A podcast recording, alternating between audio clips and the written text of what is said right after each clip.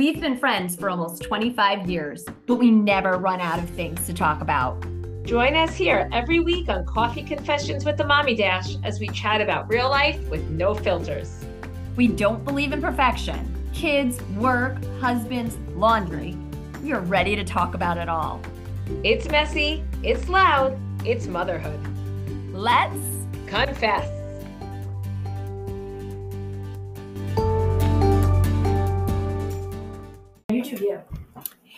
Today's episode is brought to you by our amazing sponsor, Quetzal Construction. We love this husband and wife team of contractors and home improvement experts. Brittany and her husband Rolando will come out to your home, assess what you need, whether it's a small repair, an entire brick patio built, a complete kitchen renovation. We could all use one of those. Um, she will come in and give you her best advice. He will come in and put his handiwork um, on the job and make the home of your dreams happen. So if you are tired of dealing with, you know, contractors that don't call you back or give you um, prices that just seem insane, um, give them a call today. They can be found on social media at Go Quetzal, which is G O Q U E T Z A L, um, at Instagram or Facebook, or you can give them a call anytime at 845 764 2060. If you're in the Hudson Valley, you're looking for honest work, people with integrity that are going to give you what you want, call them today. Today's episode is brought to you by the Center of Youth. If you are looking for more youthful, younger appearance, clear skin, then contact Tara at the Center of Youth. She works right out of her home in a beautiful home office with beautiful views. I highly recommend it. She has lip filler and it's 20% off a perfect derma peel. Ooh, this looks amazing. The results are insane. Take a look on Instagram at the Center of Youth at the results. Just incredible. $50 off on your tox treatment. How exciting. Yes, definitely give Tara a call. She's out of Pawling. She's serving Dutchess and Putnam. And she is someone that you want to talk to. Just get a really good idea about how you can achieve the results that you want. You can contact her at or schedule an appointment at www.thecenterofyouth.com or message her on Instagram.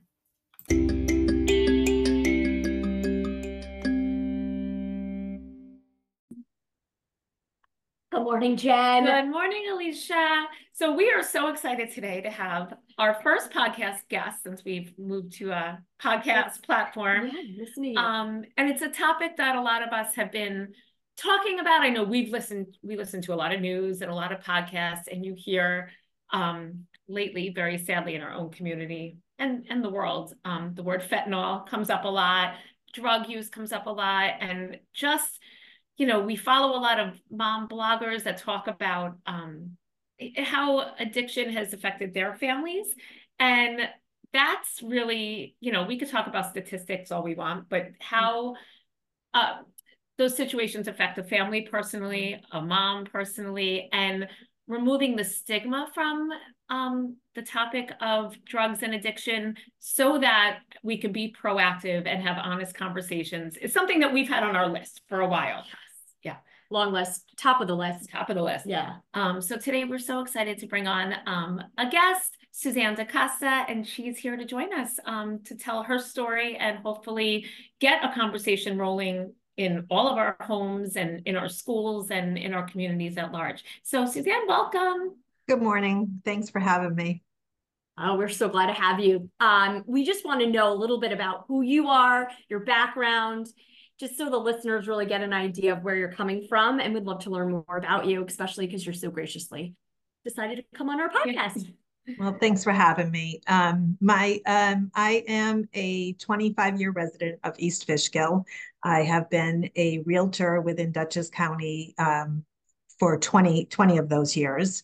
I was a stay-at-home mom for 15 years. And when my youngest, who's now 25, got went into kindergarten, I got my real estate license and worked with success for the past 20 years locally here, um, helping people, you know, make move to the next chapter. Something I love, love what I do.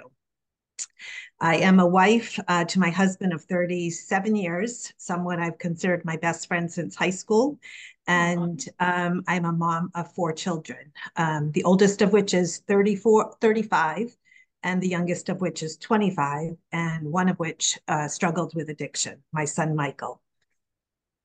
Yeah, thank you. Um, so just so everyone knows, Suzanne does live in our our community, community. here in the Hudson Valley. Um, and I had the pleasure of teaching one of her her kiddos. Um, is that your third? She your third? Sam's the youngest. She's was. oh, she is the youngest. Okay, yes. oh, that's right. We just talked about she was yeah, 25. Yeah. Um, who is just you know we could just say firsthand. I remember your family is very involved in softball, right? Yes. Yes, yep. I remember the, my sister's yep. played softball. Um, you know, very involved in the community and just a well-respected um, family. So we're so we are just honored that you joined us here today. Um, so you mentioned, you know, you the mom of four kids and your son Michael struggled um, with addiction. Would you like to tell us, you know, a little bit more about that? I don't want to. I want you to speak freely. You know, I don't want to it's sure. your story. So no, sure, absolutely. So Michael began experimenting with drugs and alcohol when he was in his teens, in high school. The high school years is when we became aware of it. Um, we naively thought it would be a teenage rite of passage. We, you know, we did not think that he would cross the invisible line. Um, we we felt we we knew that we had done a good job raising him. We had had discussions. We thought we had had clear, open discussions about the dangers of drug use. Um, it, of course, hindsight is 50 50, and I don't think that we had clear conversations. I think we, um, we touched on it. You know, we um, I, it, it was interesting to me a few years ago. I was cleaning out a toy closet in the basement, and I came across the book that the kids used in fifth grade, "Say No to Drugs," and I chuckled as I read through it because it's such a um, it was such a such a hard line in the sand book, such a say no to drugs, not ever a discussion about um, the beginning. It showed people in their worst addictive stages. It showed your the fried egg in the pan. It didn't talk about the mm. real life experiences that the kids have in today's world or in in his world growing up. And, you know, um, he began, as I said, he began using drugs and alcohol in his teens. Um, sadly, we thought it was a rite of passage, uh, that it was something he would grow out of. And what I didn't know is that he began using prescription pain pills during high school and that his recreational use was quickly escalating into addiction. And, um, you know, by the time you realize what you're in is the point at which it's just not easy to say no to drugs. Um, why they start and why they can't stop are two completely different things. Yeah, yeah. I mean, once, and again, I'm not a doctor or scientist, but it's your body. It's not a choice at that point. I would assume. You know, why you start is a choice. You're at a party. You're whatever right. the the pressures are to mm-hmm. to make that choice. But then once you begin, especially with painkillers or opioids, then your body takes over. You can't say today I'm not going to do that, correct? Correct. You know, it's it is um, through the years as I've watched um, the conversation around drugs change, thankfully, the treatment around addiction change, thankfully. Um, there is, it's addiction is still a topic that most everyone has experience with, but no one likes to talk about. Um, insurances don't cover it the same way. It's treated as a decision, a moral decision, instead of a physical disease. It is treated as a um, lacking of willpower as opposed to a literally your brain is diseased and that's all they can think about that's all they know that there is nothing standing away in the way of them getting those drugs the I once um, had a chat with someone who talked, who was um, recovering, had just finished treatment for breast cancer. And as she walked out the doors to the of the hospital, there was a big banner that said, "Let us know what we can do for you, how we can support you." There's a clear plan of action in place. Excuse me, my voice is shaking because I'm nervous. Um, there's a there's a clear plan of action in place of follow up treatment of um, eh, places that they can go for support, systems in place that guide them through the process. When you leave addiction treatment, or when even while while you're in addiction treatment, sadly, insurance dictates typically a 28 day program, which is not nearly long enough to rewire the brain or to um, to even get you into the right mind frame. 90 days is the absolute minimum that someone should be in treatment. And there should be a clear follow up plan afterwards. And when they are discharged from um, treatment, it is typically out into the wild with here's a list of local AA or NA meetings.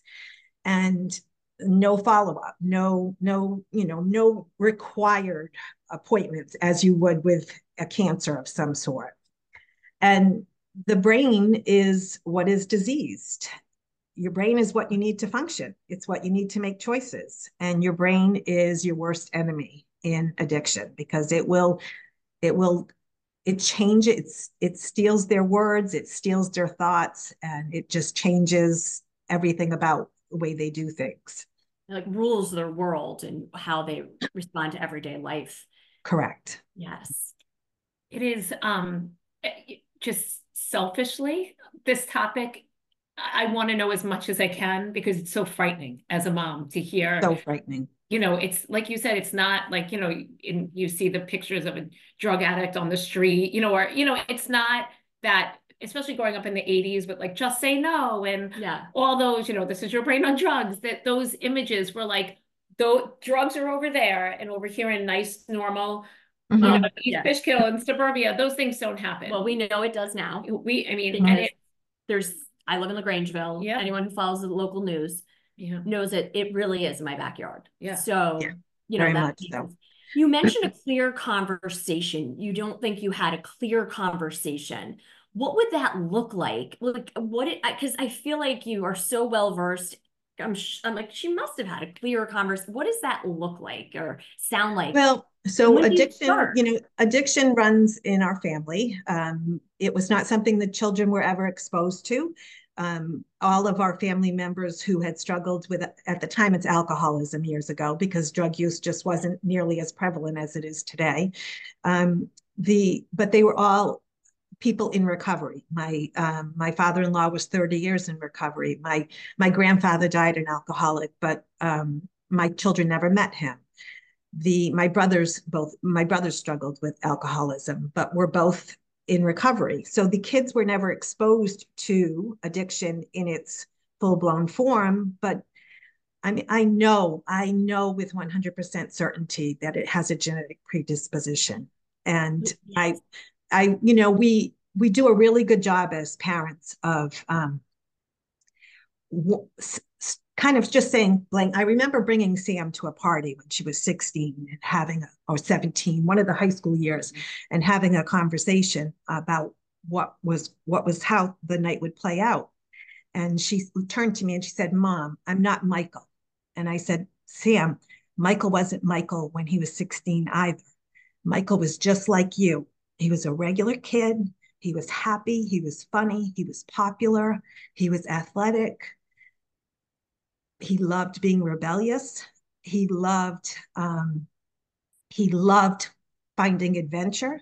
So um, I think that you know I recognized with her drawing a line in the sand of saying just don't do it, just say no is so ridiculous. It's so ridiculous. They're going to be exposed to it.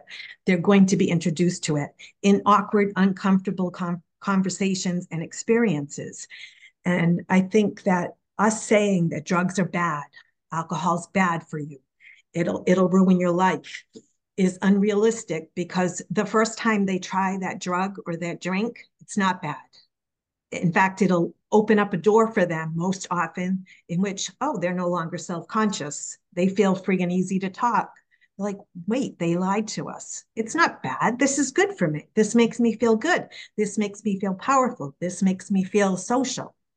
So uh, when I say open and honest, I think like today, I, like in a would have, should have world, I would have had more um, experience conversations. I would have been honest about, you said grow up in the 80s. We tried drugs and alcohol, like not, none of the hard stuff, but we tried. Of course we did that we didn't mm-hmm. you know i think we are so afraid to share with them things that you did or things that ran in your family for fear that introducing the possibility of it then leads itself towards them having an answer to it. And in today's world i don't think that that's the case. I think that it's important to have introduced it to talk about everyone in the family that struggles with mental illness and addiction and what they did to combat it and what they did and and if they're still active how it's impacting their lives now not with judgment with love.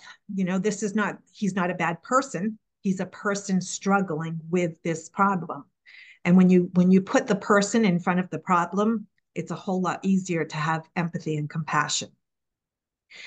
And and to and to have then also have had the conversation because i think so often in hindsight you think about how you have these expectations of them. You have these they know right from wrong. You expect them to make the right choice. You you'll be embarrassed if they if they do this out in the public. Um, what are people going to think? I think followed up by is, but listen, you're going to make bad choices. You're going to make choices that you probably wish you wouldn't have, whether it's because of peer pressure or because you just want to be adventurous or whatever the reason might be when that bad choice happens, you come to me and I'll help you fix it. Mm-hmm. Yeah. Because that's that's what I think is was lacking then was his inability to come to us to say, I have a problem and I don't know what to do. Was it because he thought he let you down? Yes. Yes, because he probably was part of him as a people pleaser. He sounds like a awesome. Yeah. He was embarrassed, you know. Right. He was embarrassed. He had got let himself get out of control and uh you know, I don't, and also I don't think there were answers. I think thankfully the conversation around it at the time, I mean, this was back in 2008, 2009 when he first started. And um, I can remember bringing him to our general practitioner. And at the time, you asked questions and he really didn't know he didn't know the answers and i didn't know the answers. Um, i started to seek out people who had traveled the road before me. I, CAPE is an organization associated with Wappingers central school district and elaine Trampetto was a very valuable resource for me in learning about yeah she was a great lead but the doctors didn't even know. He recommended that we go to Arms Acres at the time which back then was i mean he was 19 years old and these were there were not it, it was not a prevalent young person's disease at the time. I think today there's much more support and um, education around the young adult um, person struggling with addiction. And i'm glad you mentioned CAPE um, which you know is the council for addiction wait, council, a council on prevention, education. Yeah. yeah. yeah, And you know they are just in in the Hudson Valley, yeah. an amazing organization. And you mentioned um, Elaine Trampetto, who very sadly passed. I could have cried. passed away a few years ago. She she was just. I I had the pleasure of teaching her her kids also, but she um brought addiction down to a level of she would bring students from Daytop. I don't know if Daytop is still it, it is, yeah.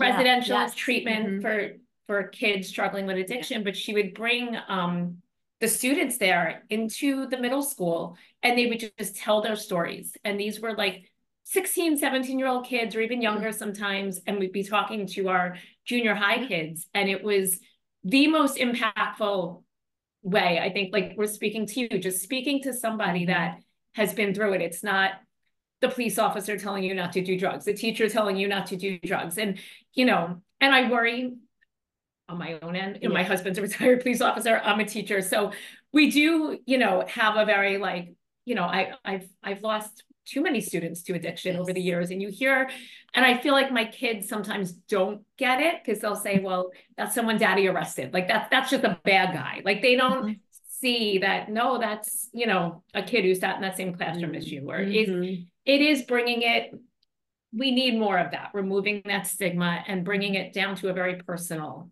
level And So- and you mentioned addiction runs in your family, it runs in mine too. So I was thinking mm-hmm. that in my head, but I'm like, I don't want to bring that up because is it scientifically proven, whatever. And my my question is, is is there something you can do to prevent that addiction from happening? I mean, I don't know. I don't know if like you're saying, we probably don't even know enough, but gosh, this is something we really should figure out. Most everyone that I have met and spoken with, uh, people that are successful in recovery, talk very strongly about um, kind of the, and Michael had dabbled in it on it as well. When one time um, someone who was doing a some sort of college thesis documentary had interviewed him in that. Um, and part of what makes addiction so confusing is that there's no there's no one answer right? Each person has their own path. And for you to say that addiction runs in our family and there's a genetic predisposition just like if if you have breast cancer in your family you are starting early and often with your your your um, detection of it and your appointments and your follow-up right? But it's a clear-cut answer. There's a there is a test and there's a um, there's an exam that can pinpoint and show you that you have the disease and this is the answer to that and this is the treatment and you follow it and your brain is scared to death because you don't want to die and so you do everything and anything they say. As addiction begins to take hold the brain that you need to recover and to listen to direction is the thing that is being manipulated and strongholded.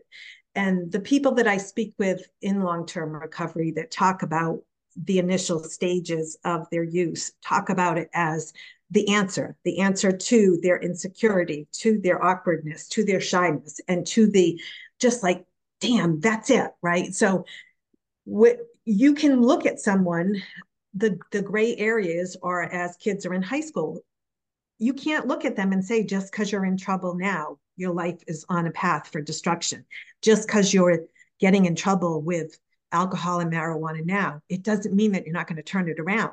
So there's no sometimes they are those kids who grow out of it who don't cross the invisible line even though they're in so much trouble in their young adult years.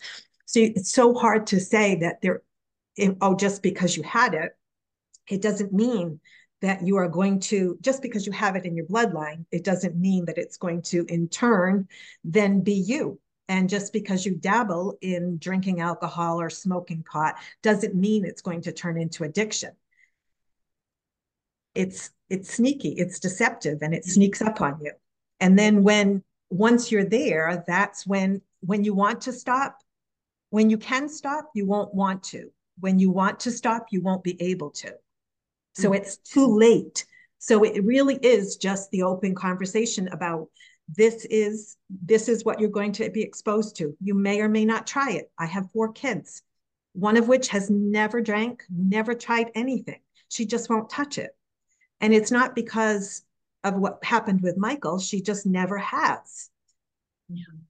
the other of the others of which certainly experiment with whatever they experiment with but they know they never cross the line. It's the day-to-day responsibilities that that stay intact right?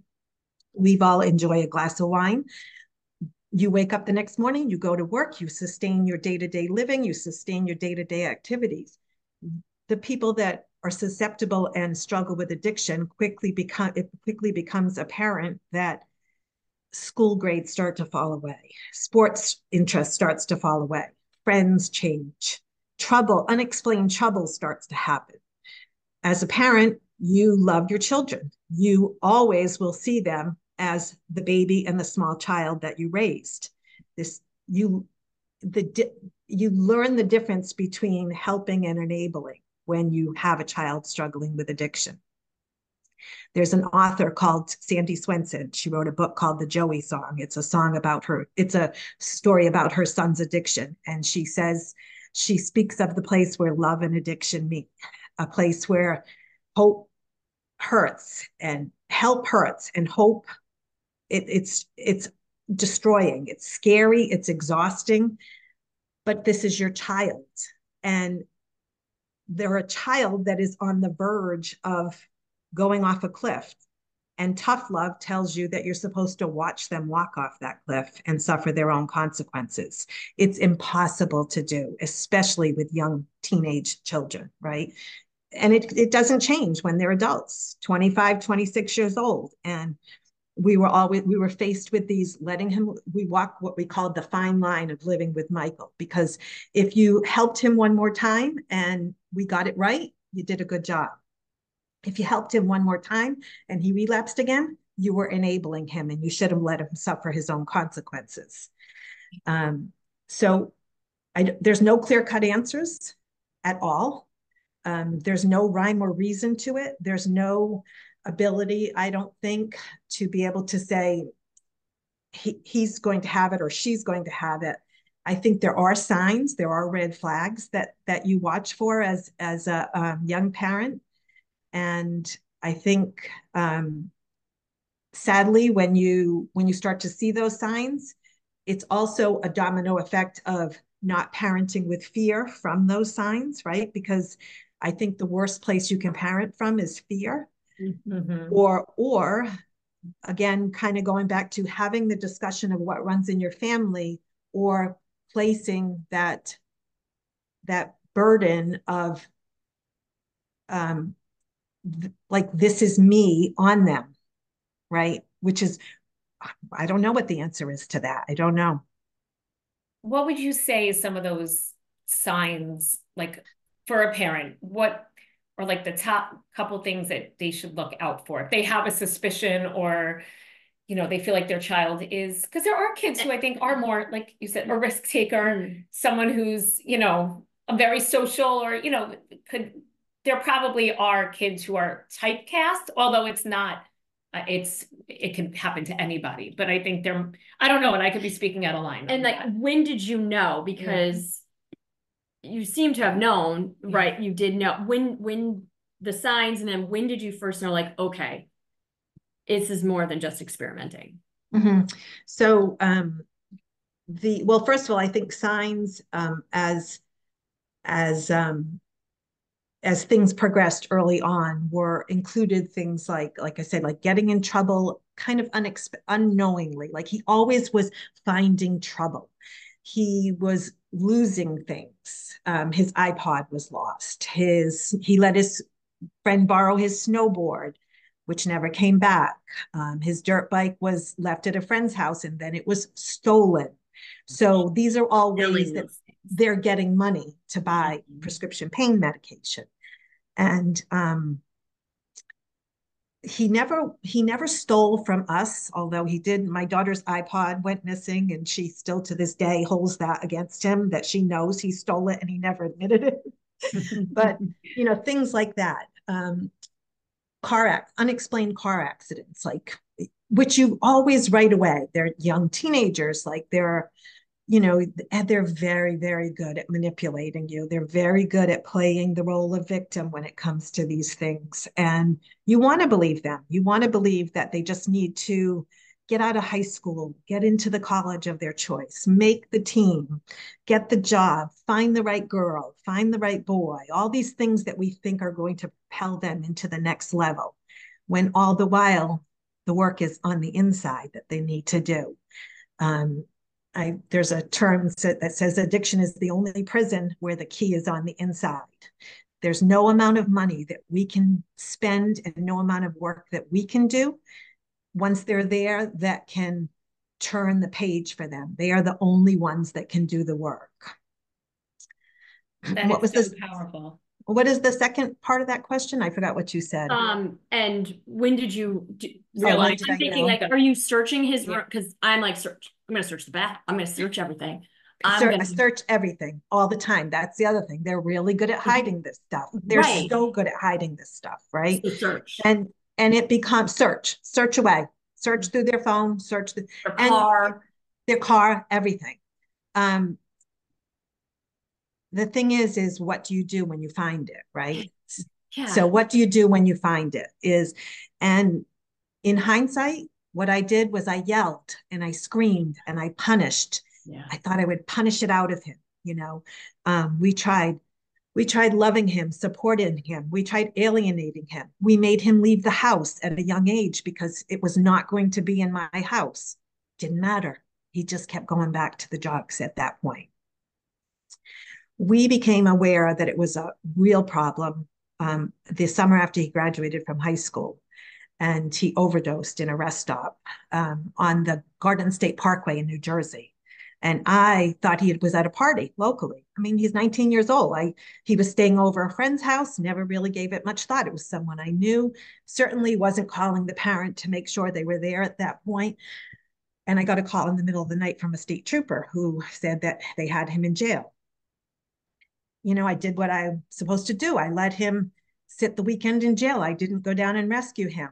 Um, and when I picked him up on that Monday morning, and brought him home.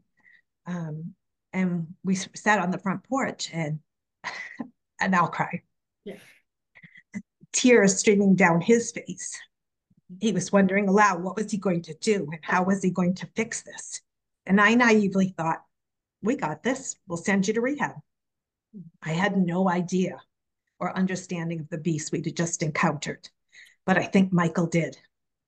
Mm-hmm. Uh, I think he knew at that point but didn't have the courage to tell me because he didn't want to let me down. And so a continuous, a continuous conversation of, I don't care what you do wrong. And I don't care how far, how far gone it is. You tell me, and I will find the way for you to fix it. I will help you fix it. No matter how far gone you think you are, no matter how bad or how many bad decisions you've made, we'll help you fix it. And we sent him to rehab. And um, which again was uh, at that point it was a i think he was there for two and a half weeks and then he was discharged. Nothing. He was discharged. Discharged to a he was 19 years old to a recommendation to go to the local aa meetings and you know at the time um okay that was he i brought him there. Um, he went there. It was all old school alcoholics old older gentlemen who thought drugs were they this was at this point what is this 15 16 years ago? You know he was a different breed. I didn't want to bring him to na because i was told at that time that that was not the place for him because that was a bunch of people that were mandated and people that were that would only find him more trouble. And i remember the time that one of the counselors um, who I'd connected with at, at Arms Acres and who was very good at what you know you you can tell you know your teachers you know when you get a teacher that's really good you know when you get someone who's like all right this isn't going to make a difference. This lady was making a difference. And i sought lots of advice from her. And um, i would thankfully she allowed me to call her. And um, i remember the first time that she said to me um, she used the word addict, which I'm not a fan. I prefer a person struggling with addiction. Um, but she used addict behavior behaviors. And again, I was so naive. I I immediately was insulted. I'm like he's not an addict. He just, you know, we just got to get through this. But they were exactly that addict behaviors that he was doing. It's, you know, and I think that nobody wants to hear that about their child. You don't want to hear just like you don't want to hear anything except that your child is perfect. And because we know as moms, you it's your like you said earlier, it's your baby. That's the you know, you're always gonna see that little boy or that little girl that, you know, mm-hmm. was perfect. Right. Um, and I like how you said a person struggling with addiction um, instead of because that's not they're not 100% an addict. That's not who's, we say that when people have autism. I try to say a person with autism, not an autistic Correct. person. I remember hearing someone say that once because yeah. that doesn't define you. Being an addict Correct. isn't defined Michael. Mm-hmm. And, and I we could talk to you for hours and hours. Yeah. And is there anything you would like to close with, like how you would like, you know, if you could impart your words of wisdom after struggling as the, you know, as a family, as a mom with with addiction and you know, Michael did lose his, I don't know if that's the best way to say it, lose his battle with addiction or succumb to addiction um, mm-hmm. in 2019. Um, so it's not a battle that ever ends. Uh, you're still, mm-hmm. you know, struggling on the other side of that, but using your struggle to educate others, which we're so thankful for. And then it went on, this went on for 10 years. I think 10 years. 10 years. After 10 years, Michael lost his battle with addiction. That is exactly what I say. Um, he did overdose after a um, a period of recovery that lasted almost two years, a period in which um, he met with great success. Um, I will, uh, one of the things that I say is um, not only um, he, in, in recovery, um, he impacted many people. He learned a trade, he bought a truck, he traveled, he reconnected with family. He um, reconnected with his sisters. We had family vacations that we hadn't had in many years um, that we really, really enjoyed each other. And we we saw the Michael that could have been without the weight of addiction laying on his shoulders. Um, he um, a, a, relapse happens well be it doesn't happen physically it happens mentally first and Again, part of the confusion of addiction is that when it first starts to happen, um, you you you kind of know it's happening, but they're they're already here, and so you you it's hard to have those conversations. And I once again um, figured out that he was beginning to use. Um, pleased pleaded with him to to get back into he had kind of stepped off of his his treatment program and his he had connected with um, a very strong recovery group here at um, Hopewell Reformed Church, um, the Hopewell AA group. It's an amazing group of people that became his family, and he had stepped away. And um, the patterns started to reappear, and um, each relapse, unfortunately, gets worse. And he he was psychotic. The last year of his life was one it, that was ugly, ugly, and um, he did. Yes, he did lose his battle. Um, he overdosed on August 25th of 2019, and you know the addiction is gone for us, but the battle is not because we we worked really, really hard during those 10 years to not let it destroy our family because it can. It wreaks havoc on your family, it ruins lives. And we made a decision early on, my husband and I, that we were a, a partnership, we were a team, and we were not going to go against each other. And we we walked the fine line for 10 years between helping and enabling, um, between supporting and alienating we'd let him back in when he was in recovery. We'd guide him on the path and help him get started again. We'd make him leave when he started to use again, um, making him homeless at times. He lived out of his car for three months. Um, but we felt that we were doing the right thing, right? And if it had worked out, then we would have been doing the right thing. Of course, now in hindsight, I wish that I would have understand understand it better that he was really sick. He wasn't bad, right? I still thought he was being bad. I still thought I was going to punish it out of him. He was sick. He was really, really sick. And I know that now. I didn't know it then. Um, the um, the as I said that with the battle being gone, the addiction being gone, but the battle not not being gone because as hard as I worked during the years that Michael was struggling with his addiction, I work that hard now to not let it ruin the rest of what life has for us. I, I now speak at treatment centers um, to, and I speak from the perspective of those waiting at home. I don't I don't preach to them to know about addiction. I don't personally struggle with the battle of addiction, but I can speak to them from the person waiting at home for them because for 10 years I was that person waiting at home and hoping that they got well and hoping that they found their way and that we were saving a space for him at home if he did. We didn't get the right ending to our story. I know we didn't. So now the battle becomes learning to live life with the gaping hole in your family. And so the to me that well, that was easy back then compared to what we're doing now but we you know, as we work just as hard to know that Michael's no longer struggling. And in the five years since he's been gone, I've learned that he's not gone. He's still here. He lives on in the memories that we share, the, the talks that I do, the memories that we share. He's there with us every step of the way.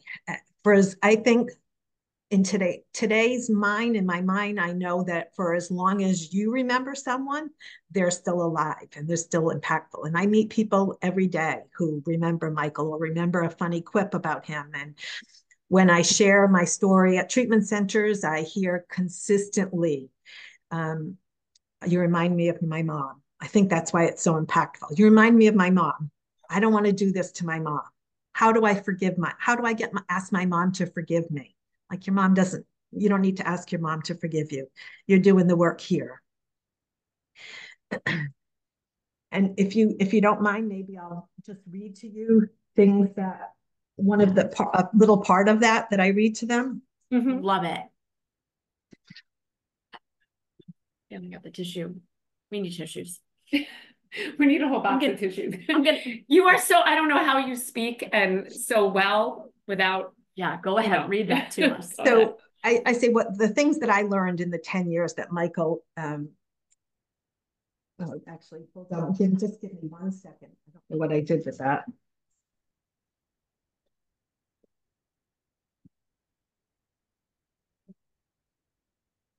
So, you know, again, I say before addiction pummeled our family, Michael was just a regular kid and I was just a regular mom. Um, he was happy and silly. He was really funny. He had a big heart and he gave the best of hugs. He loved the outdoors, trekking through the woods. He was a decent athlete and he disliked school and homework immensely. he thrived on adventure, getting dirty, and being rebellious.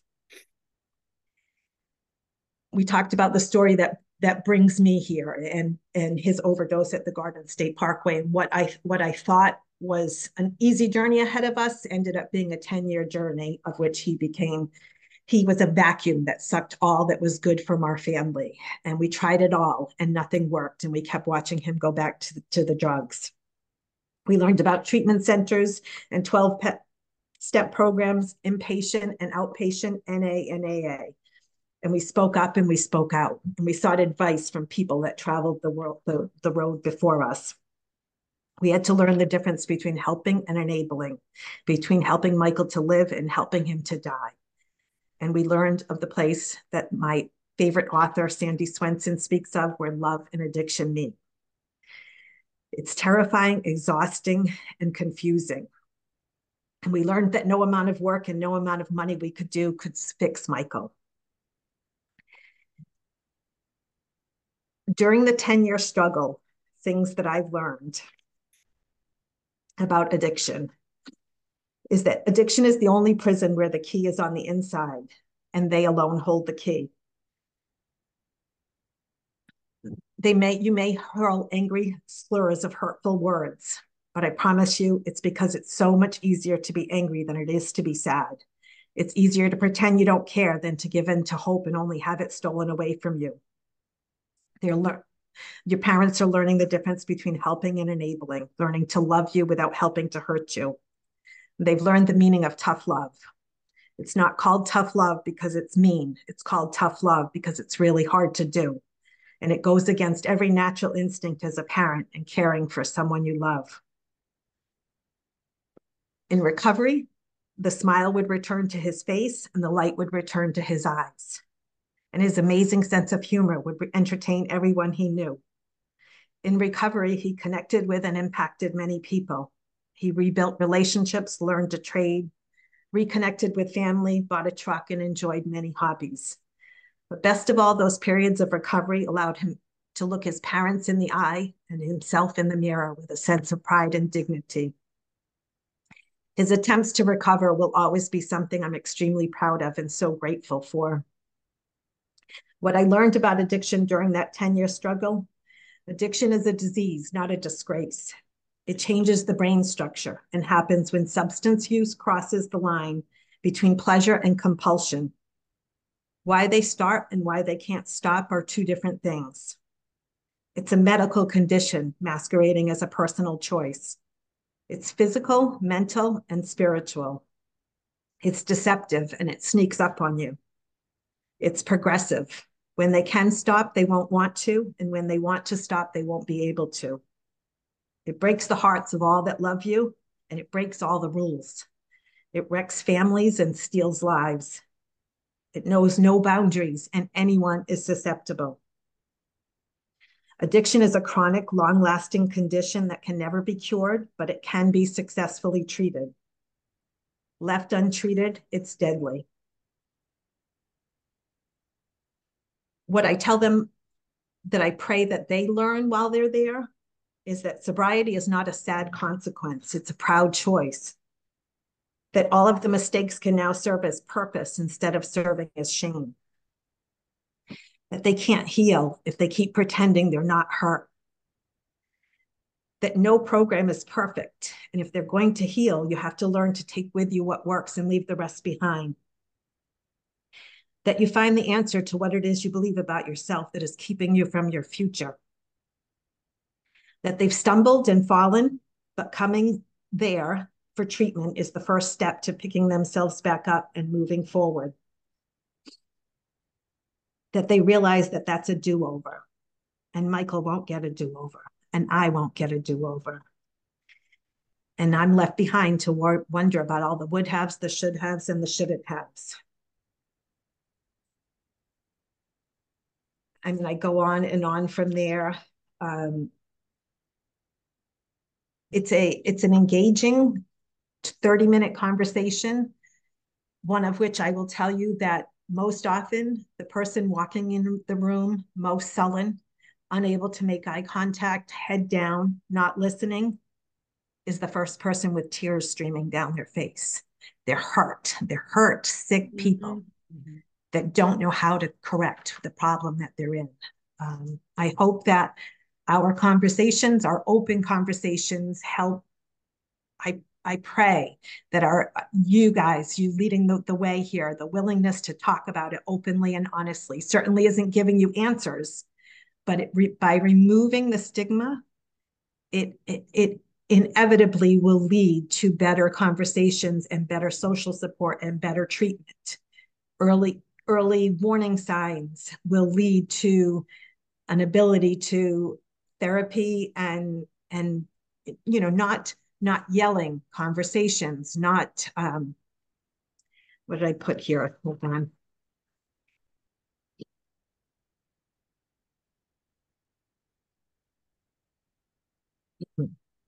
I'm sorry, I don't, I'm, I'm kind of lost in my notes here. No, but you, okay. You've done such a great job for our listeners. And I mean, just a better understanding of the whole, the struggle and just a better a better understanding of what addiction is. I one of the things that I noted here was to draw firm boundaries, but with love. Don't punish, educate. Yeah. Don't rescue, but support. Don't dictate. Don't yell. Pause. Think about the action and what's behind it, and then discuss. There, behind every action that that child or that teenager is doing is a need there's something that they're looking for that they're not getting. So our job as parents is to, to help them try to figure out what that is. Mm-hmm. To fulfill think, their yeah, to see what that gap is. Because if you're I would think if you're 100% happy with your life and everything is, you're not looking for an escape or looking for an outside fulfillment, right? Yeah. Mm-hmm. Yeah. Which isn't that human nature? You know, I yeah. mean, we, yeah. I think, I think we are all looking for a little bit of that outside fulfillment, right? Yeah, it is. Yeah. I, I think, you know, the words, I keep hearing them in my head now. It's addiction is a, a disease, not a disgrace. I feel like that is, you yeah, know, that's a hundred percent what it is. Mm-hmm. Any, and, you know, we could talk for years about the mental health problems in our yeah. country and yeah. people will, you know, you're not going to let your kids suffer with a case of strep throat or a broken leg. You're going to bring them to the doctor mm-hmm. um, and and fix it. And same thing with any mental health addiction struggle. It's it's not something you can yell out of them or punish out of them. It's they need help. And when you own it, when you talk about it openly and honestly, there's not really a whole lot anyone can say to embarrass you or to, you know, to make you feel uncomfortable with it because I've come to the understanding that everyone, every single person I know struggles with something, right? And if Yeah. I am talking about this and they are they are belittling the situation or they are making fun of it, I don't care. I don't care. I remember early on being in a restaurant and someone I knew asking about Michael, and at the time he was in a really bad way and saying that he wasn't doing well right now and that addiction was winning.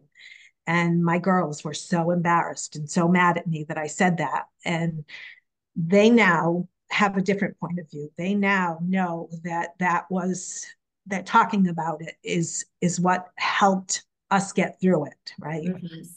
Not being embarrassed by it. I didn't I don't care what anyone thinks in that sense.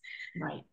It's it's just part of life, right? need do just- that more. I feel like that Yeah. removes the Remove stigma. the Like, stigma. and we hope we're doing that that today. Yeah. Right, Um, right. Yeah. So- So yeah, we thank you so much. Thank for, you. I mean, this has been Yeah.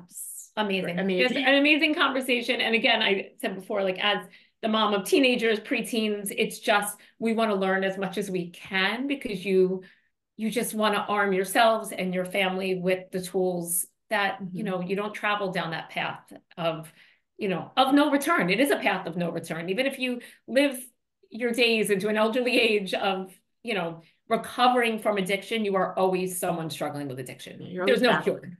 It's a it's a daily reprieve. Literally, they are one day at a time for the rest of their lives, Yeah. right? Yeah. So thank you so much, Suzanne. This has been just. You're you know, welcome. Thanks for having me. Conversation. Thank you. You've been so great. Okay. All Just- right. Thank you. Bye-bye. okay.